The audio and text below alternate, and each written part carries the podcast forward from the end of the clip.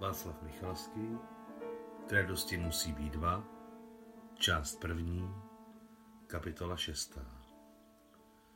Podplatek z levé Adamovy boty ji pořád tlačil do kříže, ale Alexandra naschvál neměnila polohu batohu, bylo jí tak dobře. Vzpomínala tak mimovolně na dny letmého štěstí. Neviděla Adama mrtvého a to jí dávalo, i když malou a iluzorní naději, ale přece naději. Jako milující žena si o něm pamatovala všechno. Od prvního dotyku jejich rukou, od prvního dotyku jeho rtů, všichni chirurgové, se kterými se v nemocnici setkala, jí potřásli rukou, ale Adam ji ceremoniálně políbil. Počerný přízračný kráter, který hluboce rozlil zem. Jehož vrchní vrstva se blízkala, masnou černozemí, která byla oblepena bílými čtverečky fotografií a dále do hloubky měnící barvu země na tmavě hnědou, tmavě šedou a šedou. Kráter byl od těžké bomby asi 4 metry hluboký a 8 metrů široký a nedaleko od jeho kraje se na vrchu válela osamělá bota. Okolo rostla husí kvítka, která se ještě někde zelenala, i když opálena výbuchem. Alexandra si pamatovala Adama živého. Nepředstavovala si ho mrtvého. Nic si nemohlo definitivně přesvědčit o tom, že Adam není na tomto světě. Pohřešovaný to ještě neznamená mrtvý. Možná zpráva ještě nedošla. Alexandra čekala na muže každý den, každou minutu, čekala stále. Často ho viděla ve snu. Stávalo se, že se jí vyvstával před očima nebo slyšela jeho hlas. Ale přece si z začátku ukázalo, že ho zabili, že zahynul v tom kráteru. Díky tomu jí byl Griščuk schopen transportovat na nové místo dislokace nemocnice. Ano, vybavilo se jí to, doslova na dlouhé dva měsíce skameněla a potom asi za týden po ztrátě dítěte pocítila najednou Alexandra Adama jako živého. To se stalo během složité operace dutin, když dávala narkózu. Náhle spatřila Adama v polotemném rohu stanu, kde z nějakého důvodu ležel nahý a polepený spadaným listím. Vidění trvalo zlomek sekundy. Alexandra skoro upustila z ruky masku, kterou držela na pacientovi obličeji, ale s výpětím sil dovedla operaci do konce. Operoval Ilja, který se stal hlavním chirurgem ale jeho pohled byl přikován k operačnímu poli a tak si ničeho divného v chování asistentky nevšiml. Ale Adam skutečně ležel nahý, polepený malými spadlými lístky hlohu, když ho uviděl chlapec Albín, ten samý vnouček Glafiry Petrovny, co odávala Adama s Alexandrou. Jakmile ho Vaněk, prodírající se z keře postrži, spatřil, ve stejnou sekundu se Adam ke svému štěstí převrátil z boku na záda. Vypadá živý, vykřikl slámově blondětý Vaněk. Zkus to, Ksenko. Zrzavé dvanáctileté šedooké děvče, co se prodíralo za Vaňkem, se vystrašeně podívalo přes rameno svého přítele. Živý, je nevyslečený, potvrdila Ksenie, jejíž máma a babička byly učitelky ruštiny. Potvrdila to a začervenala se. Nikdy předtím neviděla dospělého muže v celé jeho kráse. Adamovo tělo bylo voskově bílé, ale tvář a krk měl nahnědlé, vyčíněné sluncem a větrem, což vyvolávalo dojem, že jeho překrásná hlava je oddělená, jakoby odseknutá. Vaněk viděl rozpaky své kamarádky a to se mu velmi zalíbilo. Ani rozumem, ani srdcem ale instinktem Vaněk pochopil, že Kseny ohromil nahý muž ležící na zádech, k němuž pocítila něco, co nikdy k nikomu jinému, a že od toho momentu mu, Vaňkovi, Kseňka nebyla partnerkou. Už si nebyli rovni. Odteď už navždy. A co budeme dělat? Nedotáhneme ho, zvolal Vaněk. To zvládnem, řekla Ksenie rozhodně. Jdi do osady pro potáh a já tu tu pohlídám a v očích se jí zablízkl tak rozhodný ohýnek, že se chlapec neodvážil odporovat. Vaněk vzal s sebou nádobu dušeného masa ve stuženém tuku a utíkal do osady. Nepřišli sem, na místo polní nemocnice náhodou, ale v naději, že se přiživí na něčem, co tu při odjezdu zahodili nebo ztratili. Ale marodéři, co sem stačili přijít před nimi, kteří samozřejmě i vyslékli Adama do naha, pročesali místo tak pečlivě, že kromě nádoby s dušeným masem, velké sklenice jódu, dvou froté ručníků a pěti prostěradel se skvrnami od léku a krve, děti nenašly nic, nebudeme-li počítat Adama. Do oblastního centra, odkud děti přišly, to bylo zhruba čtyři kilometry. Toho smolného večera, když Němci vybombardovali nemocnici, to zasáhlo i osadu, i když celkem okrajově. Spadla tam jedna bomba, ale za to přímo zasáhla domeček matriky. Naštěstí se půl hodiny před náletem rozhodla Glafira Petrovna odejít domů dříve jen tak. Zdůvodnila si to tím, že bude pršet a cesta rozmokne a tudíž určitě uklouzne a upadne. Pak ji bude Vaněk zvedat? Matrika vyhořela do základu. Glafira Petrovna s vnukem zvládli ujít asi 400 metrů, takže všechno viděli na vlastní oči. Schořely moje papíry, řekla Glafira Petrovna rusky, hledíc na ostré vysoké plameny. Všechny. Nezůstalo zřejmě vůbec nic. Tolik lidí je tedy bez dokumentů. Tak to také bylo. Všechen obsah matriky rozfoukal vítr, horký vítr požáru. Zaregistrované osudy letěly vysoko jako černí ptáci ve stoupavém proudu vzduchu. Úmrtí, narození a svatby, včetně Adamovy a Alexandřiny. Druhý den po bombardování, kdy se Glafira Petrovna s Vaňkem a Ksení dobelhala do požářiště svého bývalého zaměstnání, děti ji nechali a běželi k místu, kde bývala nemocnice. Běželi v naději, že si něco nahrabou. A teď běžel Vaněk zpátky do osady a Ksenie zůstala s Adamem. Bylo docela slunečno a zde ve strži bylo dokonce takové světlo, že děvče, které tu zůstalo samo s Adamem, ho mohlo vidět pořádně, ale stydělo se a dívalo se jen na obličej, krk a hrudník. Nakonec Ksenie riskla dotknout se ho ramene. Bylo podajné a živé, velmi se radovala, ale na sekundu se jí zdálo, že muž, který před ní leží, je mrtev.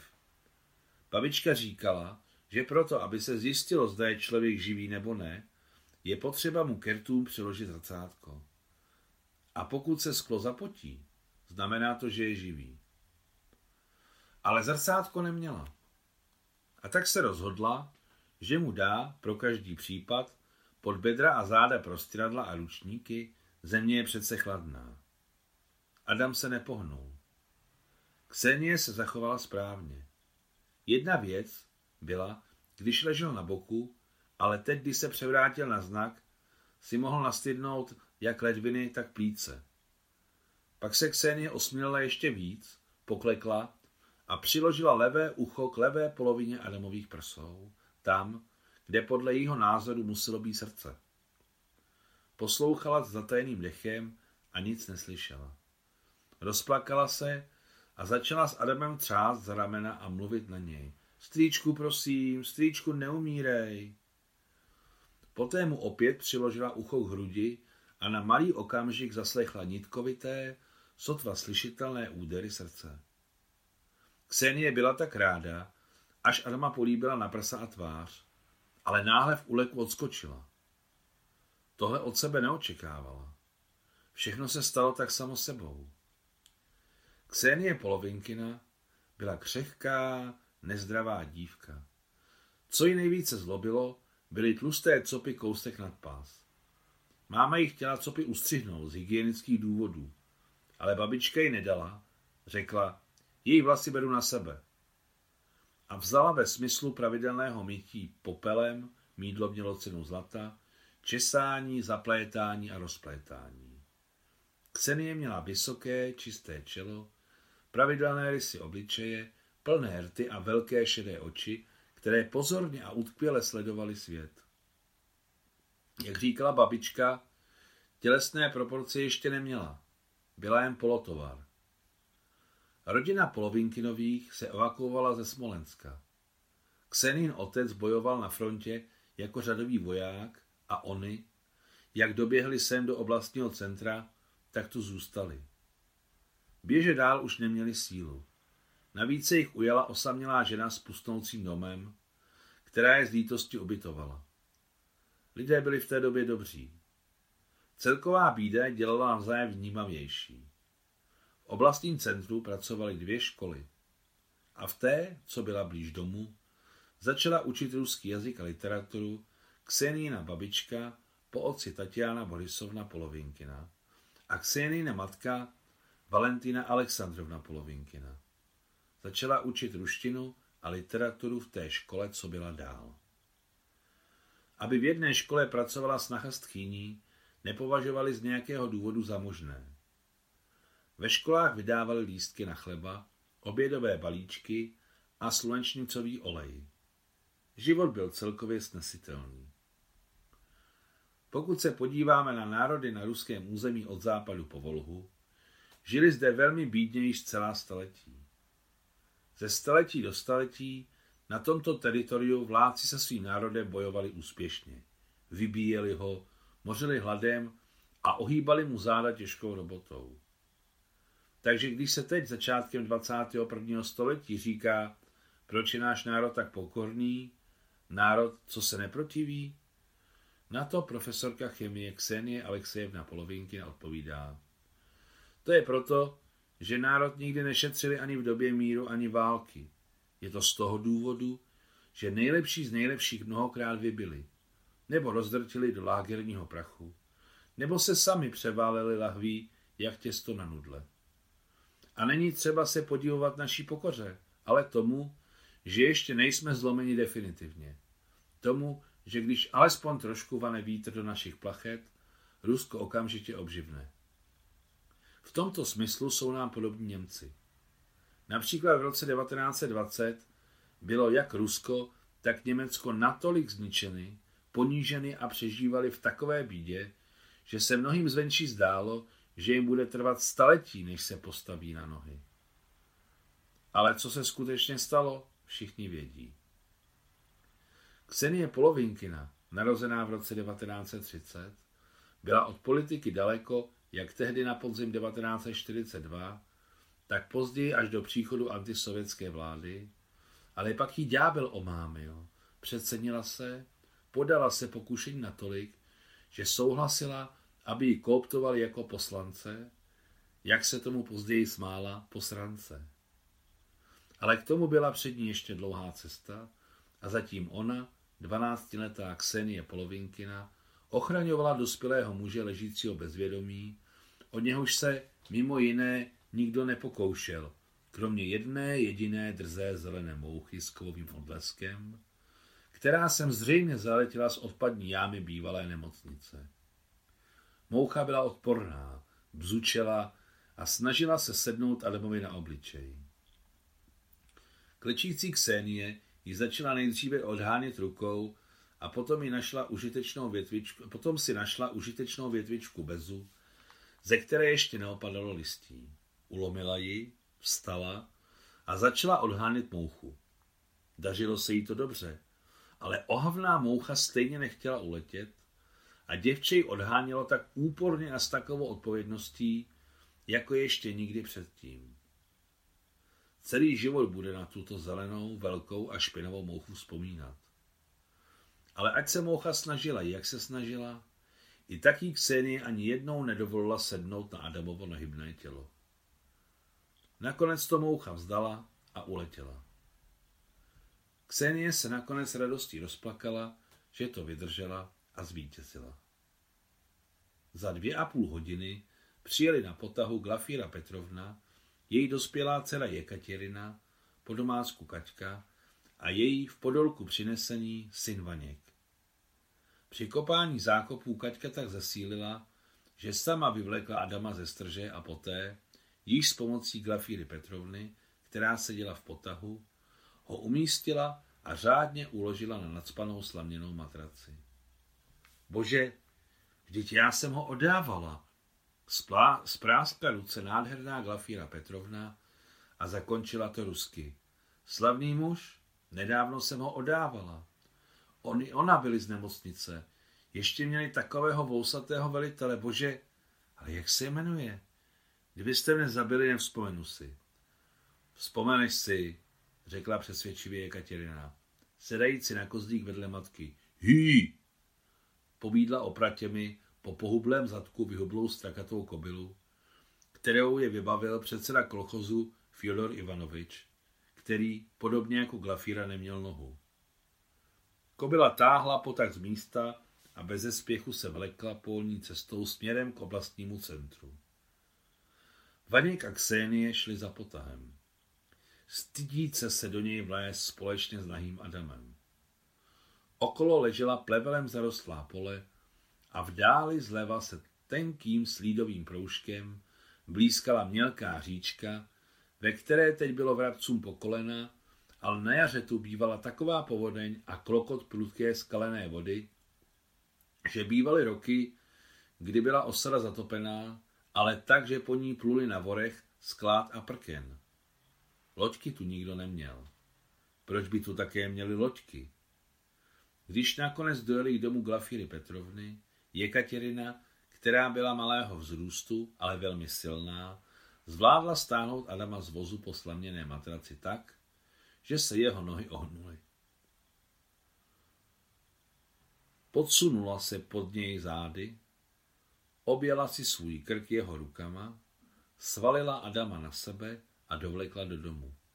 Pravda, nohy se mu táhly po zemi, ale nebyl čas na detaily.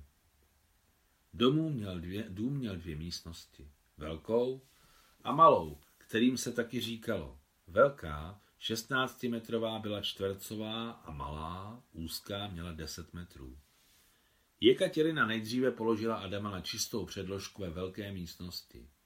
Hned dorazili Glafíra Petrovna a panik s Ksenií. Nečum na něj, couro, štěkla Glafíra Petrovna, když zachytila Jekaterin soustředěný pohled. Radši ohřej vodu, vem čisté ručníky a do vody dej trošku octa. Do umyvadla, otřel sama. Ohřáli vodu na petrolovém vařiči, nalili do lavoru a přidali ocet. Glafira Petrovna si vzala od Jekateriny čisté ručníky, usadila se na podlahu a pečlivě a bytě Adama otřela od hlavy k nohám ručníkem, namočeným do teplé vody s octem. Ani tak nepřišel Adam k sobě. Musí se mu dát zrcadlo kertům, horlivě poradila Ksenie. A proskouše zrcadlo, je živý, je nebezvědomý, řekla Glafíra Petrovna. Dáli Bůh, dostaneme ho z toho. Konec šesté kapitoly.